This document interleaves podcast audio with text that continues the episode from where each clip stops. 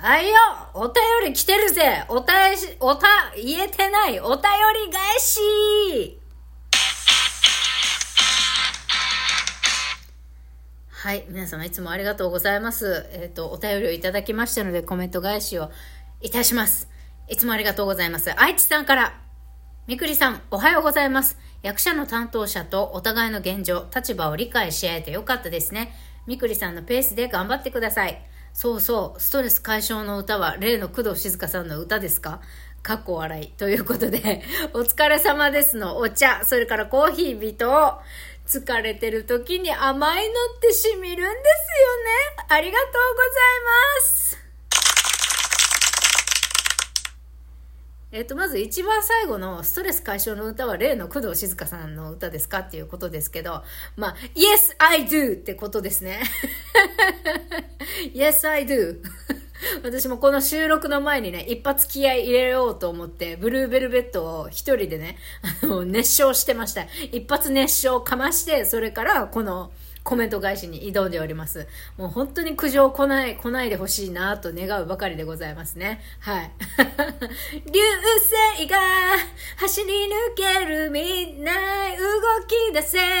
眠る唇ですよ。はい。あすいません。迷惑だったかもしれません。やめとこやめとこ、この辺で。えっと、本題に戻しましょう。え役者、役所の担当者とね、そうですね。えっと、まさか昨日電話来ると思ってなくって、今日電話しようと思ってたんですよ。昨日まではちょっと具合悪くて休もうかなって思ってたので。というか、今日もあんまり具合良くないので、あの、薬飲んで、ちょっとゆったりしてますが、うん、思いがけず電話が来て、で、それからずっと気になってたことなんだけど、本当のところどうなのっていうのを聞けたし、悪かったなって思ってることも謝ることができたし、まあ、そうすることで、まあ、ちょっと敵対心が和らいだというか私の中ではそのなんで4回に分けて徴収することにしたのっていうことに対しては回答をもらえてないのでもらえてないし県庁にもあの徴収回数を増やすっていうことはしませんって返事してるんですよね保護課長から。なんで？っていうところ聞きたいっていうのは未だにそこはまだ引っかかっています。ただこれはあの今後どうなるかでってところかなですね。とりあえずこの私が惹かれているものの内容の内訳がなぜそうなるのかっていうことをまずは知りたかったのね。でなぜこのような分け方なのか。まあね私が現金手元にあればさ「あすいません。じゃあ払います」って「払い戻しします」って。できればよかったんだけどもらった分もパーって使っちゃったからさ。そんなこともできなくて。はい、まあ、私にお金がなかったがためにこんな問題が起きちゃってるっていうことではあるんですよね。でも貯金があるんだったらさ別保護申請なんてしねえよって話でね。まあそんな感じで。あのとりあえずはうん自分の聞きたいこと全部は聞けなかったけど、まあ、8割方9割方聞けたし言いたいことは言えたしそれを言うことで担当者もあの私にもいろいろがじいろんな事情があって今その保護保護費削ってることが私の体調に悪影響を与えていることは分かったので基本的には食料支援保護受給者には NG だけど万が一があった時はこっちも検討するのでご相談くださいっていうふうには言ってくれたので。あのまあよかったよかったってところですかね。まあ相談したところでね、本当にあの、対応してもらえるかわかんないけどね、そんな厳しい審査、ああしてこうしてっていうのはなくって、あの、すぐに、ああ、必要だって話を聞いて、食料支援が必要だって判断したらすぐに、あの、社協に、翡翠美久さんに食料提供してくださいっていう OK サインを出すことは可能なので、とはおっしゃっていたので、まあ、万が一があったら、まあ、万が一がないようにとにかく今月来月というか私が保護受給している間はずっとそうしておこおきたいなっては思うんですけど基本的には食事は1.5食ぐらいでキープできたらいいなって思ってます。ダイエットっていうのもそうなんだけどやっぱりお金を使わない生活になれる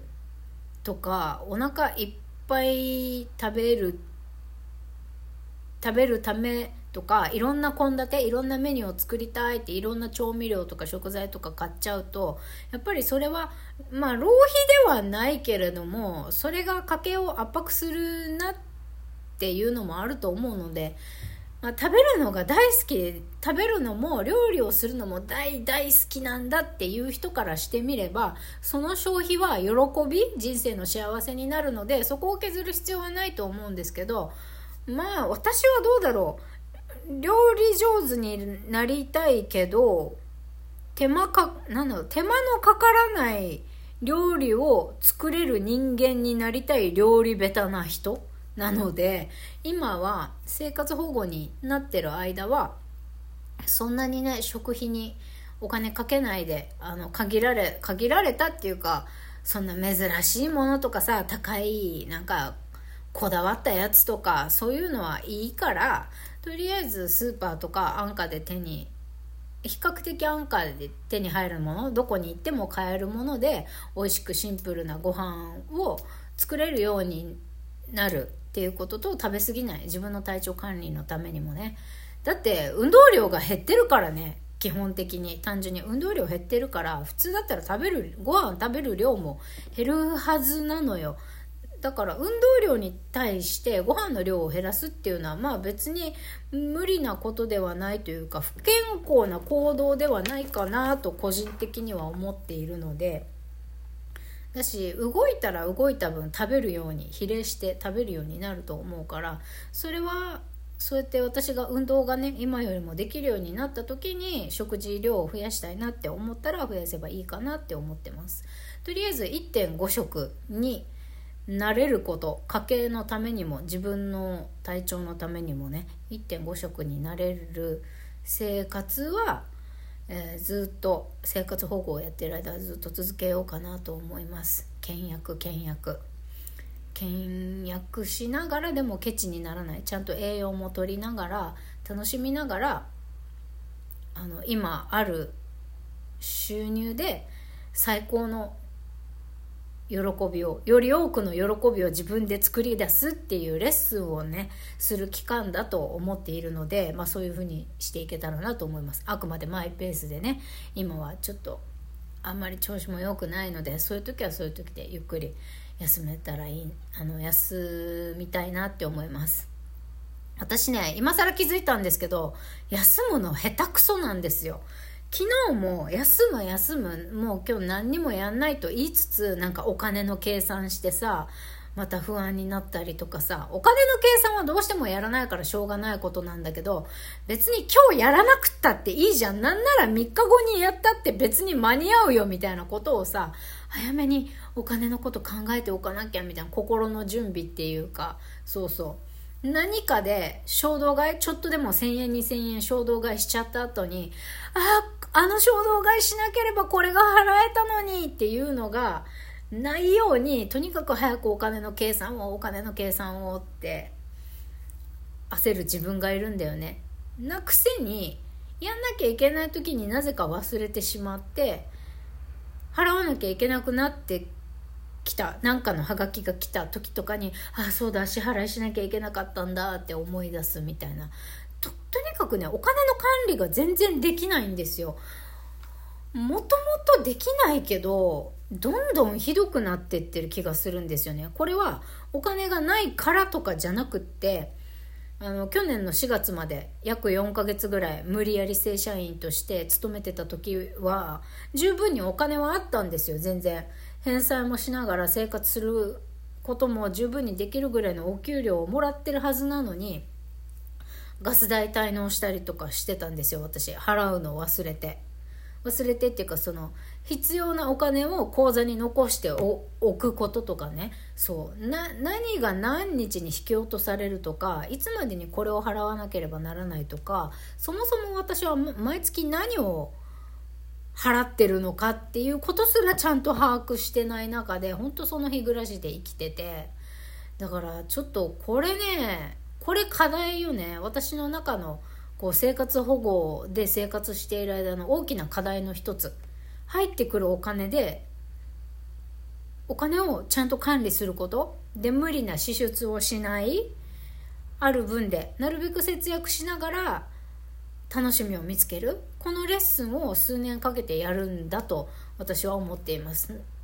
はい。というのは私浪費家の母親にすごく似てるところがあるんですよね。それが自分でも嫌で自分のことを嫌いだったんですけど浪費家なのが自分が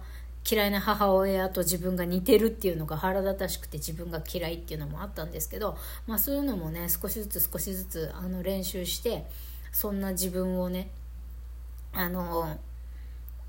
コントロールしていけたらいいななんて思ってます。はい。てなわけで、とにかくねあの愛知さんに限らずたくさんの方からの今まで恨みつらみを語ってただけにね役場の職員とえっとまあ本音でね話をすることができてちょっとあのなんだろう本音で話し合える間柄に少し慣れたかなって思いますでもあの思ったんです担当者の K さんにねいつももう行政しか頼みの綱がないんだって言うんだけどでもその行政が面倒を見るのは私の生活面であって精神のことではないのでその依存先を増やすっていうことは引き続きやる必要あるなって思います。